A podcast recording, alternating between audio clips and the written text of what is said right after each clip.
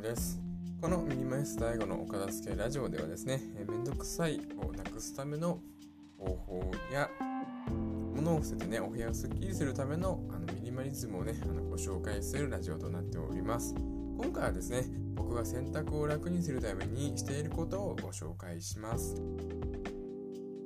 洗濯ってね大変ですよね。ご家族がねいらっしゃる方だと、まあ、人数分4人家族であれば5人家族であれば5人分ねたくさんの量の選択をするのですごく大変だと思います。はい、僕はね現在1人暮らしなので、まあ、1人分の選択しかしないんですけどもまあそれでもね結構めんどくさいなって思うことが多いのでご家族の分もねやられてる方はすごく大変だろうなと思ってます。まあ、そんな中でですね、まあ、僕が選択をね楽にするためにあのめんどくさくて大変な選択をですね楽にするためにあのしているというか工夫しているね、服選びについて3つご紹介できればなと思います。はい、まず1つ目がですね、まあ、乾きやすい素材を選ぶっていうことですね。はい、こう乾きやすい素材ですと、まあ、干したらね、すぐに乾くっていうのもありますし、あの部屋干しをね、することもできます。冬でもねあのちゃんと乾いてくれるのであの管理がすごく楽ちんですこう厚手のものとかだとねやっぱり外に干さなくちゃいけないとかで干す外に干すからこうね外に行くまでの移動の手間っていうのもありますしやっぱ外に行ったらね外に干すってことはやっぱ雨とか、まあ、ゲリラ豪雨のことを気にしなきゃいけないしあ洗濯干したのに雨に当たっちゃってもう一回洗濯しなきゃいけないとかそういうこともあると思います。ね洗濯するの忘れてたから夜から今干しても今干しても明日乾かないやとかねそういうお悩みもあると思うんですけども、まあ、僕はですねなるべく乾きやすい素材を選ぶようにしております。はい全部ね乾きやすい素材なので基本的に僕はほぼほぼあの室内干しをしております。部屋干しするとね、まあ、雨を気にしなくていい、天気を気にしなくていいから、まあね、天気ほどにらめっこしなくていいし、ゲリラ豪雨とかがね、降ってきても安心という感じです。はい、焦ることはありません。でね、基本的に僕は夜、あのー選択することができてます。部屋干しなので、あの外に干すわけではないので、まあ、虫とかなんか盗まれるとかそういうことを気にせずに部屋干しすることができております。まあね、夏であればあの夜帰ってきてから、まあ、7時とか8時頃に洗濯して、まあ、朝起きた頃には大体乾いてるという感じです。はい、なので、ね、乾きやすい素材っていうだけでね、かなり洗濯が楽になるので、次もしね、お洋服買う機会があれば、そういうこともね、意識してみてもいいのかなと思います。はいで、2つ目がですね、まあ、丈夫な素材を選ぶっていうことですね。はいまあ、これは僕がすごく意識しているところなんですけども、まあ、セーターとかカーディガンとかすごく綺麗で、まあ、可愛くておしゃれだなと思うんですけども、僕はね、あの今は一つも持っておりません。やっぱね、こう、ああいうものってこう、すごくデリケートな衣服になるので、まあね、おしゃれな分、それをね、扱うの大変ということで、こうね、平干ししなきゃいけないとか、ネットに入れなきゃいけないとか、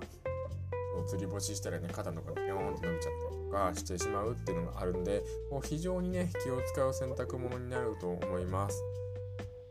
まああの人によってはねあのクリーニング屋さんに出すから大丈夫っていう方もいらっしゃると思うんですけどもやっぱね普段自分のねお家の洗濯機で洗っているのにそれだけ特別にクリーニング屋さんに出しに行くっていうのも結構な大変な手間だと思うので僕はねやっぱその慎重になるとかそのデリケートなものをなくしてもうとりあえず洗濯機にピッて入れてガーって回せばとりあえず OK みたいな感じの丈夫な素材をね選ぶようにしております、はい。まあ、T シャツとかシャツとかそんな感じのあのもう大丈夫みたいな。全然もう平気みたいな感じのを選んでおります。はい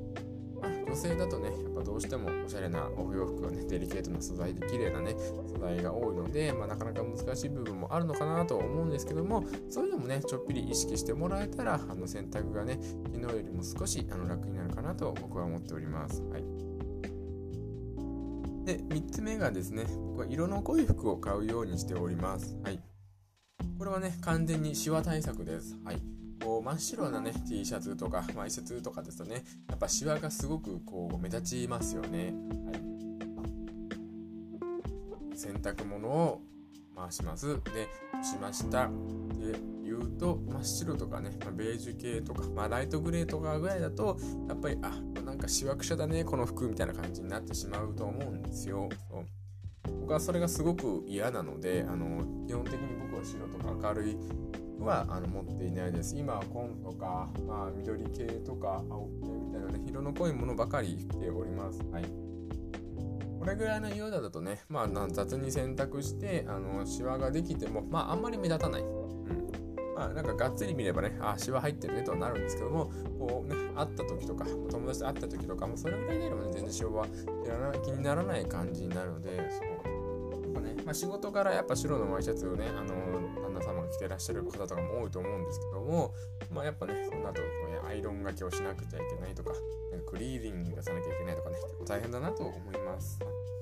なので、僕はね、ちょっとそういう手間が嫌なので、あの僕はなるべくあの色物、あの濃い色の服を選ぶようにして、まあ、シワができても大丈夫っていう感じにしております。はい。まあ、以上3つがね、僕がその選択を楽にするために、まあ、選ぶ、あの、服を選ぶときに意識していることになります。はい。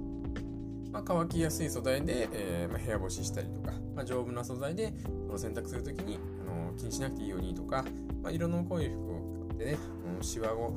目立たないようにする、まあ、この3つの工夫がね僕の工夫となっております。僕もね全然几帳面な方ではないので